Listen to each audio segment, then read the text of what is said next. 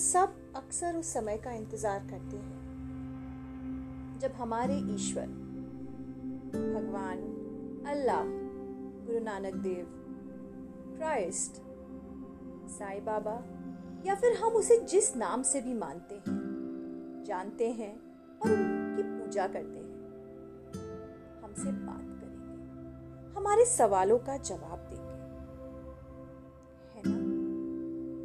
ऐसे ही इंसान है नील डोनाल्ड वॉल्श, जिन्होंने भगवान से कुछ क्वेश्चंस पूछे। एंड गेस व्हाट उनको उनके जवाब भी मिले। तो सपोज़ करिए that you could have asked God the most puzzling questions questions about existence love and faith life and death good and evil और सपोज़ करो भगवान ने आपको सही सही जवाब भी दे दिए तो कैसा लगेगा आपको? कुछ ऐसा ही हुआ था नील डोनाल्ड वॉल्श के साथ।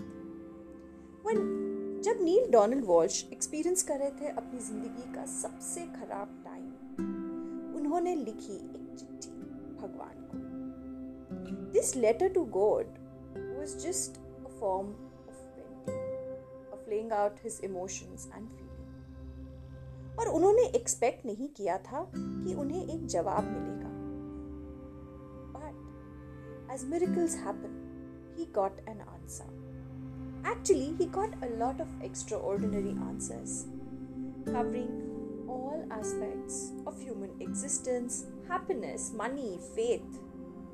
और ये जो किताब है conversations with God book one ये कुछ ऐसी ही कॉन्वर्जेशंस का सार है The resulting book, Conversations with God, was an instant bestseller 1995. And since then, it has come up or sparked four volumes known as Conversations with God 1 to 4. A modern spiritual class that remains fresh and relevant in the world that needs its powerful messages about who we are and what is our place in